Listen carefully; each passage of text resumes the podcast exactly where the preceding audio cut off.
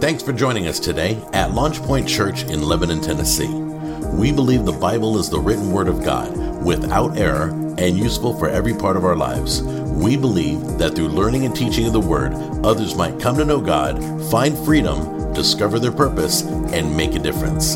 Thanks again and enjoy today's message from Pastor Jim Cubic.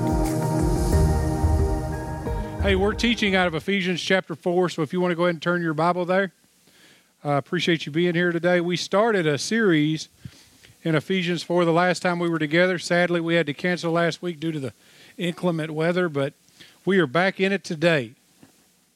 One of the, amen. Somebody's excited. One of the things that I told you last week is that almost in all of Paul's, in almost every one of Paul's writings, there's a, there's a hinge point. Whether it be Philippians or Romans or here in Ephesians, there's a hinge point where he moves from doctrine, who you are because you are in Christ Jesus, to responsibility, to practical application, what you should do in regard to who you are. And this is exactly what happens starting in chapter 4. Chapter 1, 2, and 3 talks all about the, the blessings that we have being in Christ and the doctrines of what it means to be in Christ.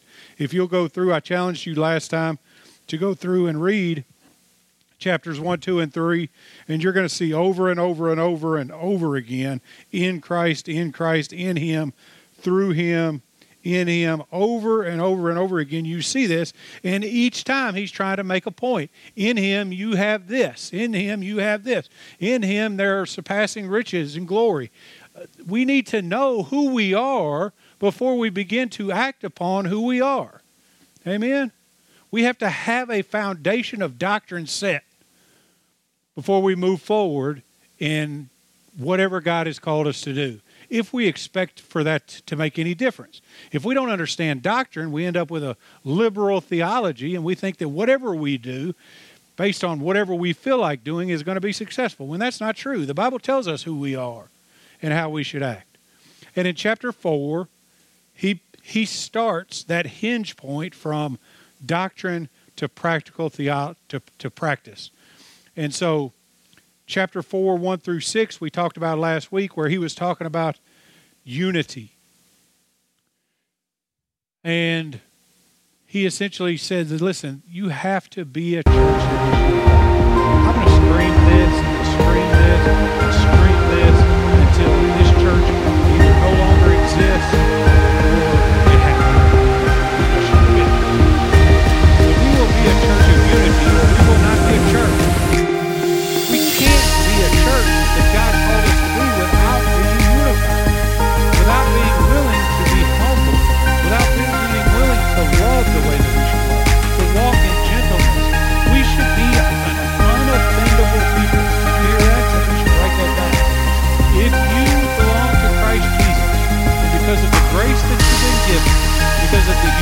that has been imparted to you, should be imparted to you, you should be unoffendable. But sadly, so many of us walk in offense because we determine that our situation, our problem, whatever someone said to us, is bigger than the greater calling of Christ on our life. We have to get to a place where we recognize, as Paul says here, that we walk in humility, gentleness, patience, showing tolerance for one another in love, which means I have to set myself aside, which I got to be honest with you, I don't like that. It frustrates me. I don't want to set myself aside. I'm a big deal. Just ask me.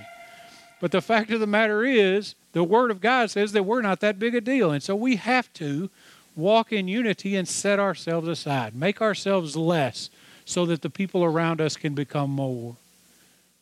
I love that verse. John the Baptist talking about Jesus. He must increase, I must decrease. And we talked a little bit last week about how, how that's not just true of our responsibility to, to decrease so that Jesus could become greater in the lives of the people around us, but we must also decrease so that the people around us can become greater. And that's our responsibility. We have to become less, less offendable, less offensive, walk in humility, and recognize that some people just ain't where we are. And that's okay because some people are beyond you. And they're putting up with you. And so, with all that in mind, we talked about that last week. And that we're capable of doing all of those things. We're capable of walking in humility, gentleness, patience, and tolerance for the sake of unity because we serve a God that is unified. The Godhead is unified. We should be unified also, inseparable. That's my desire for the church. How much could we get accomplished if we determined to set aside our personal differences and progress forward the kingdom of God? It would be amazing. Anyway, that's not what we're talking about today, although we could talk about it again today if you'd like. What I want to talk about today is is out of our series Get Up and Grow. I want to talk to you uh, in a lesson titled Get Up and Grow Up. Get up and grow up. Last week's was kind of a warm and fuzzy message. Everybody left here feeling pretty good. Yeah, we're gonna we're gonna be united. We're gonna love one another. We're gonna do all this kind of stuff. Today, I want to tell you: Can we just grow up? Can we act like we got some sense? Can can we act like the Spirit of God lives in us, and that the Spirit of God has equipped us and given us the tools necessary to walk according to the way the Word says that we should walk? We have to grow up. I'm not saying you're you're getting there today. You're not going to get there tomorrow. You may not get there the next day after that. I've been saved for 15 years, and I only realized the only thing I've realized in 15 years is that I'm a lot further from the goal than I thought I was the first day I got saved. But you know what? My job is to continue to grow up, continue to mature. And that's a difficult thing, but it doesn't make it unnecessary. We don't do things just because we don't not do things just because they're difficult. We're required to do the difficult things too, recognizing that the Spirit of God living in us gives us the power and the ability to accomplish the difficult. Because none of us can walk this Christian life by ourselves. All right. So that's what I want to talk about today. Get up and grow up. And I'm going to do that out of Ephesians 4 7 through 16. We have a responsibility to grow in Christ. Let me read this text first out of Colossians 1:28. We have to labor. Labor, which means take physical action, grab a hold of, maybe even put a little sweat equity into our Christian walk. We are called to grow. You ever been to a gym? Ever seen somebody in a gym? Maybe you saw it on television or something. Like when they're growing, they're hurting. They're stretching themselves beyond their capability, beyond their previous limitation, because they want to be greater than they were yesterday. This should be our desire in our Christian walk. Get in the spiritual gym. Cause yourself to be uncomfortable for a little while. This is the purpose. This is our, our intent to labor to this goal. Colossians 1 28 and 29 says this We proclaim him, admonishing every man. That admonishing, that's a big word for warn. Warning every man and teaching every man with all wisdom, so that we may present every man complete in Christ. Did you catch that? I'm going to warn you we should be warning each other. We should not only just be warning each other, but we should be teaching one another until every person becomes complete in Christ Jesus. You know what completion in Christ Jesus looks like? Completion in Christ Jesus looks like perfection, which means since the Bible tells us that when we see him, we will be like him, which means that we probably won't be exactly like him until we see him, which means we'll struggle for constant perfection all the time, then we have to constantly be growing. There's never a point in our life where we don't get to stop growing. There's never a point in our life when I get to sit down, rest on my laurels, and say, Look at all the stuff that I've accomplished. Because if you do, you've misunderstood the requirement. You've mis what's the the assignment. I should see this on TikTok all the time. I knew the assignment. Anyway, some of y'all younger guys, maybe, maybe I just jacked it. Anyway, pay attention. So the assignment is to grow. Amen. He continues on by saying this for this purpose. What purpose? So that every man be complete in Christ. also I labor, which means I struggle towards, I strive towards. I don't stop, I keep pushing. Striving according to his power, which mightily works within me. And that's a blessing. Because I am called to warn every man. I am called to teach every man until every man is complete in Christ. It is for this that I labor, but I don't labor under my own strength. I labor under the strength and the power of the Holy Spirit given to me by Christ Jesus. Amen. And with all of that said, let's read this text. 4, starting in verse 7. But to each one of us grace was given according to the measure of Christ's gift.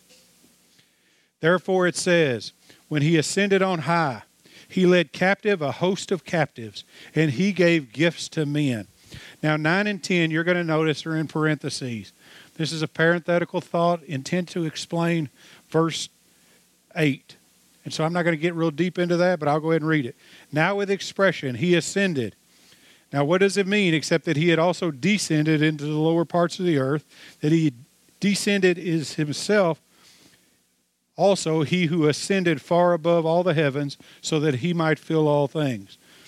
And he gave some as apostles, and some as prophets, some as evangelists, some as pastors and teachers for the equipping of the saints, for the work of service to the building up of the body of Christ, until we all attain to the unity of the faith and of the knowledge of the Son of God, to a mature man, to the measure of the stature which belongs to the fullness of Christ. Verse 14, and as a result, I added the and, as a result, we are no longer to be children, tossed here and there by waves and carried around by every kind of doctrine. Once you come to a place of maturity, once you start striving towards maturity, your boat should be more stable. You shouldn't be easily swayed, tossed to and fro. That's what it's saying. So many Christians are tossed to and fro with uneasy and unsound doctrine because no one's taken the time to warn them, to teach them, to labor towards the cause of creating maturity in Christ in them. But God gave us the ability to do it. Feeling good about this one, guys, in a very humble kind of way. by the trickery of men, by craftiness and deceitful scheming. Can I tell you, there are pastors and teachers and preachers out there that just want something from you. They don't want something for you. These people are dangerous. They manipulate doctrine, they manipulate text, not because they want you to grow in maturity, but because they want something from you. If you're sitting under a pastor, I promise you right now, you're not. I don't want anything from you. Take whatever it is you got and go somewhere else if you think that's the case. I don't want anything from you. I only want those things God has for you. But speaking the truth in love, we are to grow up in all aspects into Him who is the head, even Christ from whom the whole body, being fitted and held together by what every joint supplies, according to the proper working of each individual part, causes the growth of the body for the building up of itself in love. Amen. So I want to talk to you. I'm going to make two points today, and they're going to be pretty simple. The first point the church is gifted to grow. If the sermon title is Get Up and Grow Up, you need to know that you've been gifted to grow. God didn't say grow and then say, now good luck. Have a good time with that. He gave gifts unto men, both spiritual and ministerial gifts. I'm going to get into the ministerial gifts in just a moment. But let me tell you, everybody, according to this text, let me read it to you again. Each one is, of us was given according to the measure of Christ. each one of us, grace was given according to the measure of Christ's gift. I feel like I'm going to spend a little bit of time here. Every one of us was given a measure of grace according to Christ's gift. What does that mean? That means every one of us, everybody say every one of us, was given a gift, a spiritual gift, because God knows your potential according to His grace, which means He gave you a gift you didn't deserve because He knows your potential and He knows what you're capable of. So take a hold of that. I want you to understand in order to grow up, you got to get up. You got to stand on your feet. Christ didn't save you for you to sit on your rear end all the time. I'm fully convinced that if He determined that you don't do anything in the kingdom of God, He would have killed you the day He saved you because you're useless anyway. I Told you last week was a little bit more soft. This week going to be a little more pointed. But it's true. He gave us something we didn't deserve, which is grace. And each person a gift of grace. That's a spiritual gift. Every no one in this room has been overlooked. You're all, Pastor Jim, I haven't got involved because I don't know what my spiritual gift is. Let me encourage you. Go to 1 Corinthians chapter 12. Start reading chapter 12. Over and over and over and over again, it lists the spiritual gifts. And then ask God, God, what is my spiritual gift? He's not trying to hide it from you. God didn't say, man, I got a gift for you, but I'm not going to tell you what it is. I'm going to let you waste your whole life and never use the gift I gave you. But you got to seek. You got to chase after. It's okay to chase after God. You should chase after God. So he gave us each a gift, a spiritual gift, so that we might be able to function within the body of Christ. Why do I want you to get up? Why do I want you to understand and recognize your gift? Because you have a function in this body. Until you get up and start doing something, and that's everybody. I don't care how young or how old you are. Until you get up and start functioning within the body of this within the body this body of believers, this body of believers is lacking.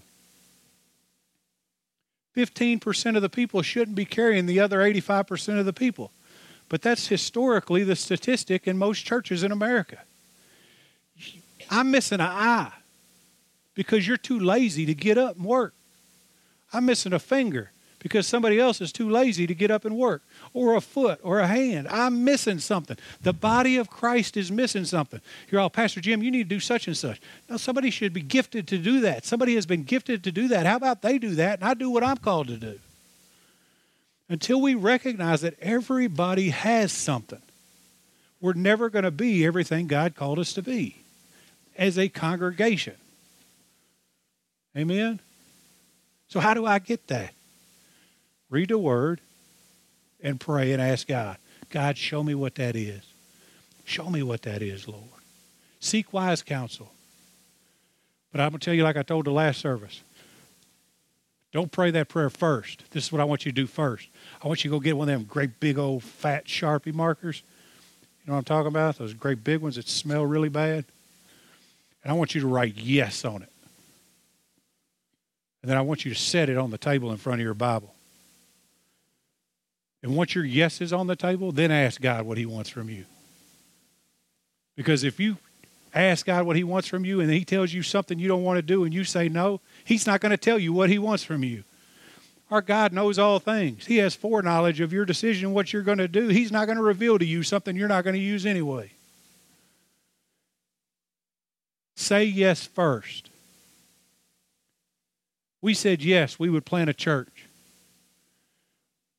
We did not want to come to Lebanon. Everybody hates me lives here. But we came, you know why? Because our yes was on the table. We've been gifted. Everyone has been gifted. Every person in this room has been gifted. Each one for the common good, according to 12 7 of 1 Corinthians. For the common good.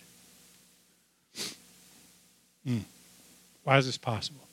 How did I, how did we get so blessed to be gifted? We've been gifted to grow up.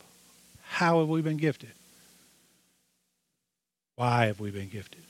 We've been gifted because Christ gave us gave us the greatest gift. And that's himself. I'm going to walk you through a process. You have nothing you have except that Christ Jesus gave it to you. It's a simple truth. But if you'll grab a hold of it, it'll literally change your whole life. You have nothing you have except that God gave it to you in His Son Jesus. That's the whole purpose behind chapters 1, 2, and 3. You have this because you're in Christ. You have this because you're in Christ. You have this because you're in Christ. Over and over and over again. Now, what's your responsibility? Your responsibility now is to practically live out who you are. So he tells us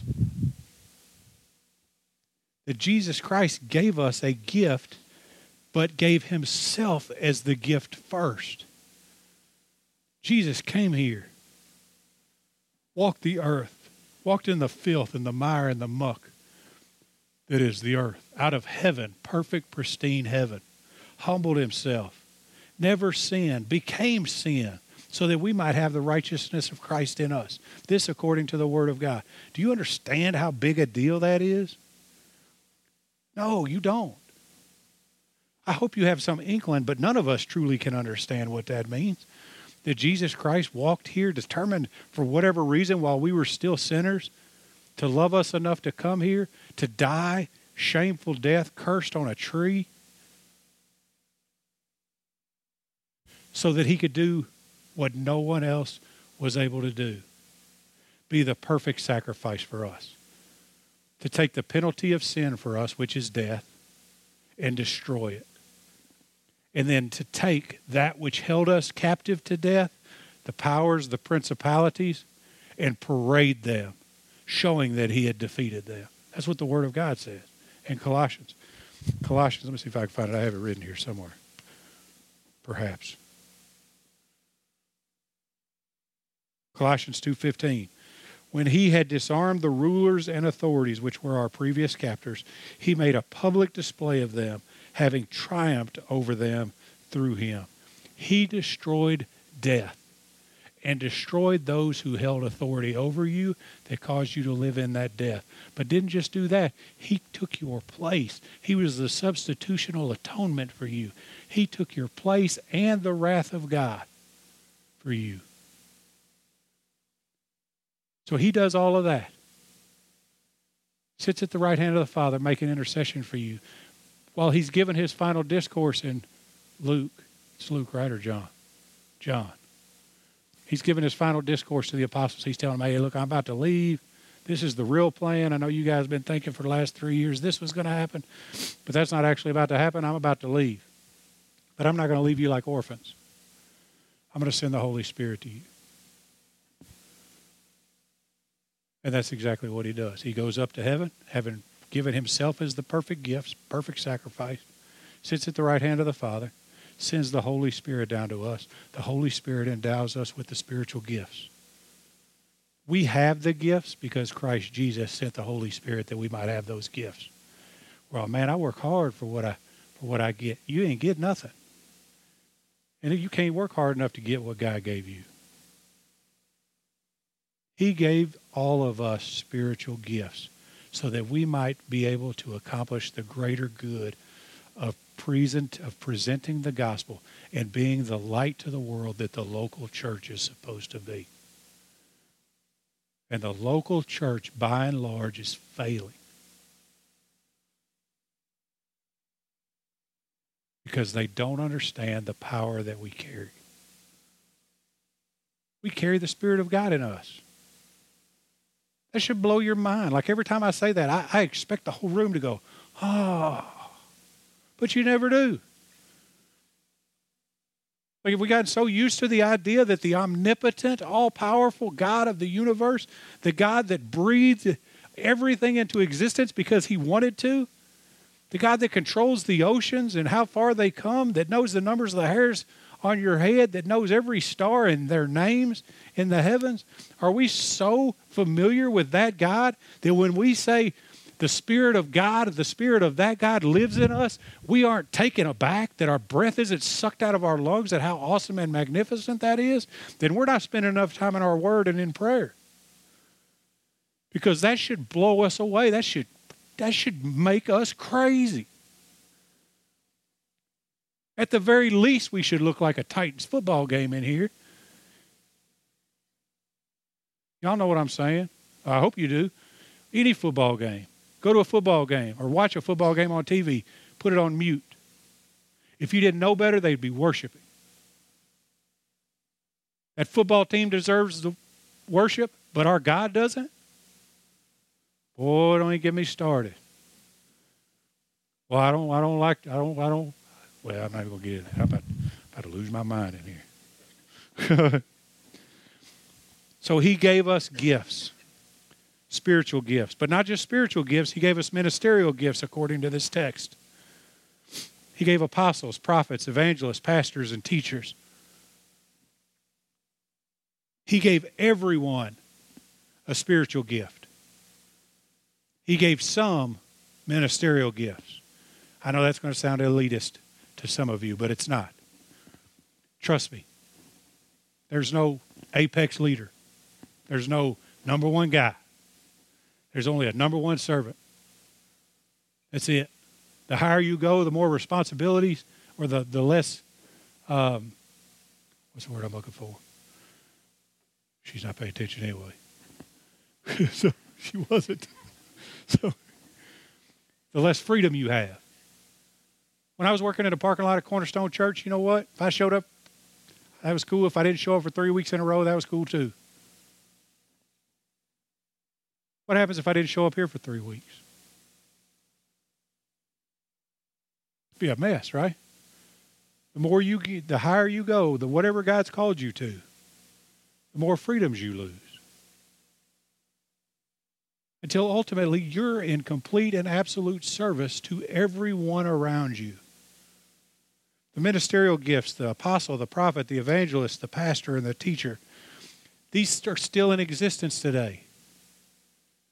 And we could go over all of them very shortly. The apostle lives with leaders, just the way they did back in the uh, first century church.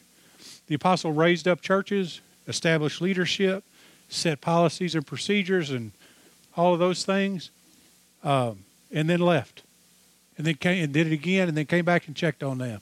Read the journey, the missions journeys of Paul. That's exactly what he did. He'd go somewhere, raise up, start a church, plant leaders there, equip them, leave them, come back and check on them. Lives with leaders. A prophet lives with God. It's a person that's anointed specifically for an on time word from the Lord to a specific people for a specific purpose. The evangelist lives with the lost, someone that's anointed to go outside the walls of the church and proclaim the power of the message of the gospel of Jesus Christ. The pastor lives with people. I'll tell you this I'm not a prophet, I'm not an apostle, I'm not an evangelist, and I teach sometimes for fun. But that's not my primary responsibility. You know what my primary responsibility is? To be with people. I'm a pastor. Pastor Rick can teach. Pastor Rick's one of the best teachers I know. You know what my job is? To get up at 2 o'clock in the morning and come to your house when you're hurting and you're crying. To make sure that you're fed. To make sure that you know someone thinking about you. To pray over you. To be up at 2 o'clock in the morning weeping because you're hurting. That's that's what I get. That's that's what God calls me to do. That's what a pastor is. But I have to spend all my time doing other stuff because so many other people that are called to so many other things are unwilling to do it. Man, I wish Pastor would serve me better. I could serve you better. If I wasn't doing something around here,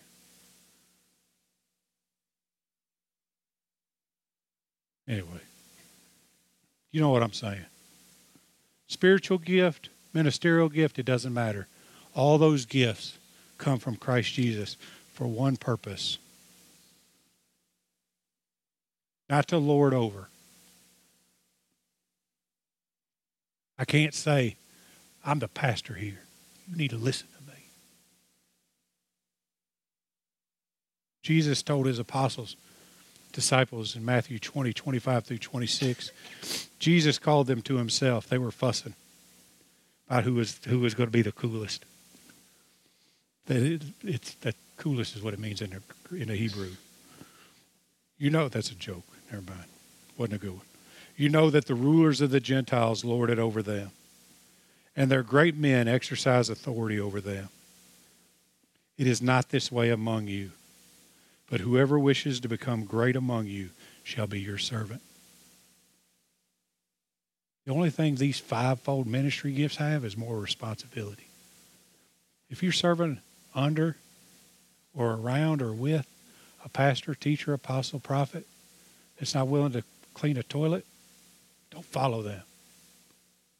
Because they're not in submission to love and humility. They're not in submission to the Holy Spirit. Because my job isn't to lord anything over you, but to love you. It's your job to love each other. Amen?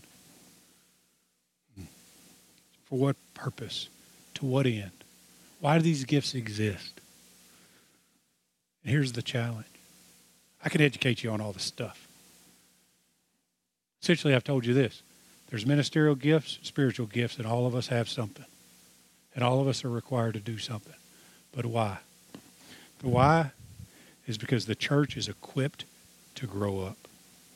It's not just gifted to grow up, it's equipped to grow up. All of these things exist for the equipping of the saints. It says this for the equipping of the saints for the work of service to the building up of the body of Christ until we all attain to the unity of faith and the knowledge of the Son of God, to a mature man, to the measure of the mature stature which belongs to the fullness of Christ.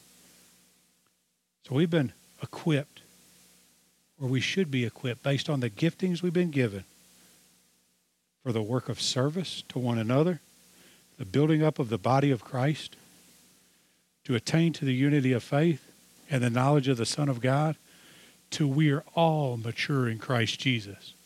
Maturity is the goal. Remember, I read that to you at the very beginning. This is what we strive for, so that all men, having been warned and taught, might be mature in Christ Jesus. To the measure of the stature which belongs to the fullness of Christ. At the end of the day, whatever gifting you have, whatever gifting you've been given, whatever you walk in, whatever you've moved into, exists for one reason so that the body may attain to the fullness of Christ so that we might be as Christ is to a lost and dying world. There's a story in your in your Bible about Jesus raising a man from the dead. His name's Lazarus. Many of you are familiar with this text. Lazarus gets sick. They come tell Jesus, Oh, Lazarus is dying. Come quick. He hangs out a little while because he just wants to. He gets there. By the time he gets there, Lazarus is dead, been in the grave for three days. Everybody's crying, Jesus, if you'd have just shown up, blah, blah, blah. And Jesus told them two things. He gave them two commands. He said, Roll the stone away and unbind him. So he said, Roll the stone away. You know why you've been gifted? You know why it's necessary you grow up?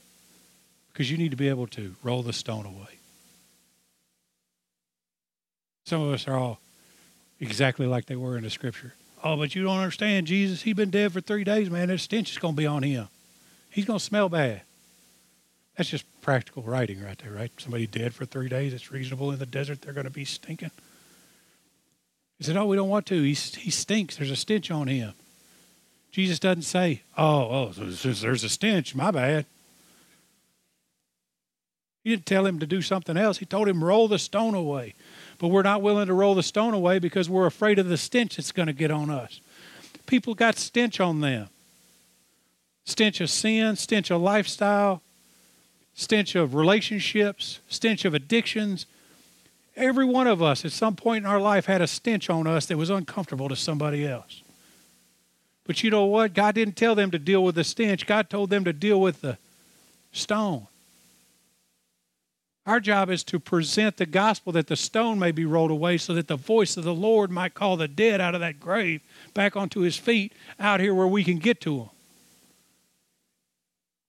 Why do you need to grow up? We need to grow up because there's still people in that grave waiting for us to stand up, use the spiritual gifts we've been given, and roll that stone away. But that's not enough. That's not where our responsibility ends. How many of you guys, the day you got saved, you were perfect? Like you didn't deal with any more of your past junk? All right. You scratched your head. I thought you was about to raise your head. I thought, man, don't you tell that lie. All of us, including myself, we got saved. The next day we were still jacked up. Day after that, we were still jacked up. Day after that, we were still jacked up. Hopefully, we're less jacked up now than we were back then, but we're still jacked up. Because we haven't yet attained to the fullness of who Christ is. And likely won't until we see him according to the Word of God. But Jesus gives a second command beyond roll the stone away. He said, untie him. Why do I need to get up and grow up? Why have I been gifted? Why have you been gifted? Because that person may have been called out of that grave, but they still need somebody to walk beside them, untie them, make sure they're not bound by their previous addiction, their previous whatever they had going on, their last relationship, whatever they've allowed the world to convince them that they are. Let us be people who recognize that we have been gifted, but we've been gifted for a purpose. We've been called to grow up for a reason. And that's so that the stone might be rolled away, so that God's life can get to them. Oh, they don't need us. No, he, he, he, I'm sure God doesn't need us. But the Word of God says that's how He uses us. We've been given the ministry of reconciliation. How will they know unless someone tells them? Amen? And what are we supposed to tell them? We're supposed to tell them the gospel. The gospel is the, the lack of the gospel is the stone that's in the way. You tell the gospel, you were a sinner, but Christ came, and now by declaring him Lord, believing in your heart that God raised him from the dead, you shall be saved. That stone will roll away, and life will go in by the power of the Spirit. Then you walk up to them and just love them. It's the crux of our ministry philosophy here. Love them, serve them, speak kindly to them. I can't save them. I can't call them from the dead. But I can love them, I can serve them, and speak kindly to them, help roll that stone away, help unbind them so that they know that there's a God that loves them. That's how Angela and I came to the Lord at Cornerstone Church.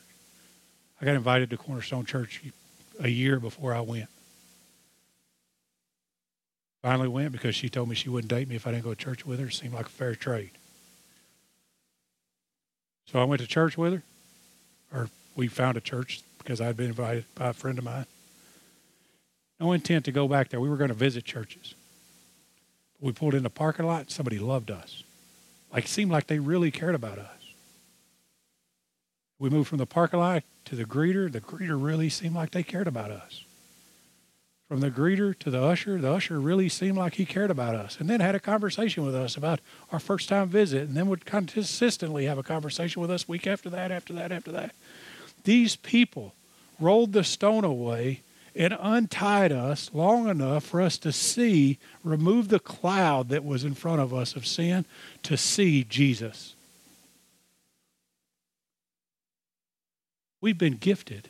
That parking lot attendant, that greeter, that usher, ultimately that pastor whose testimony I got saved under, all have a gifting so that I might ultimately be equipped, so that I could use my gifting, so that someone else can be equipped, that they can use their gifting. And on and on and on and on. This is a generational thing. It's absolutely necessary. You've been gifted to be equippers but you can't if you're not willing to get up and grow up. Amen? Let's roll the stone away. Let's unwrap the people.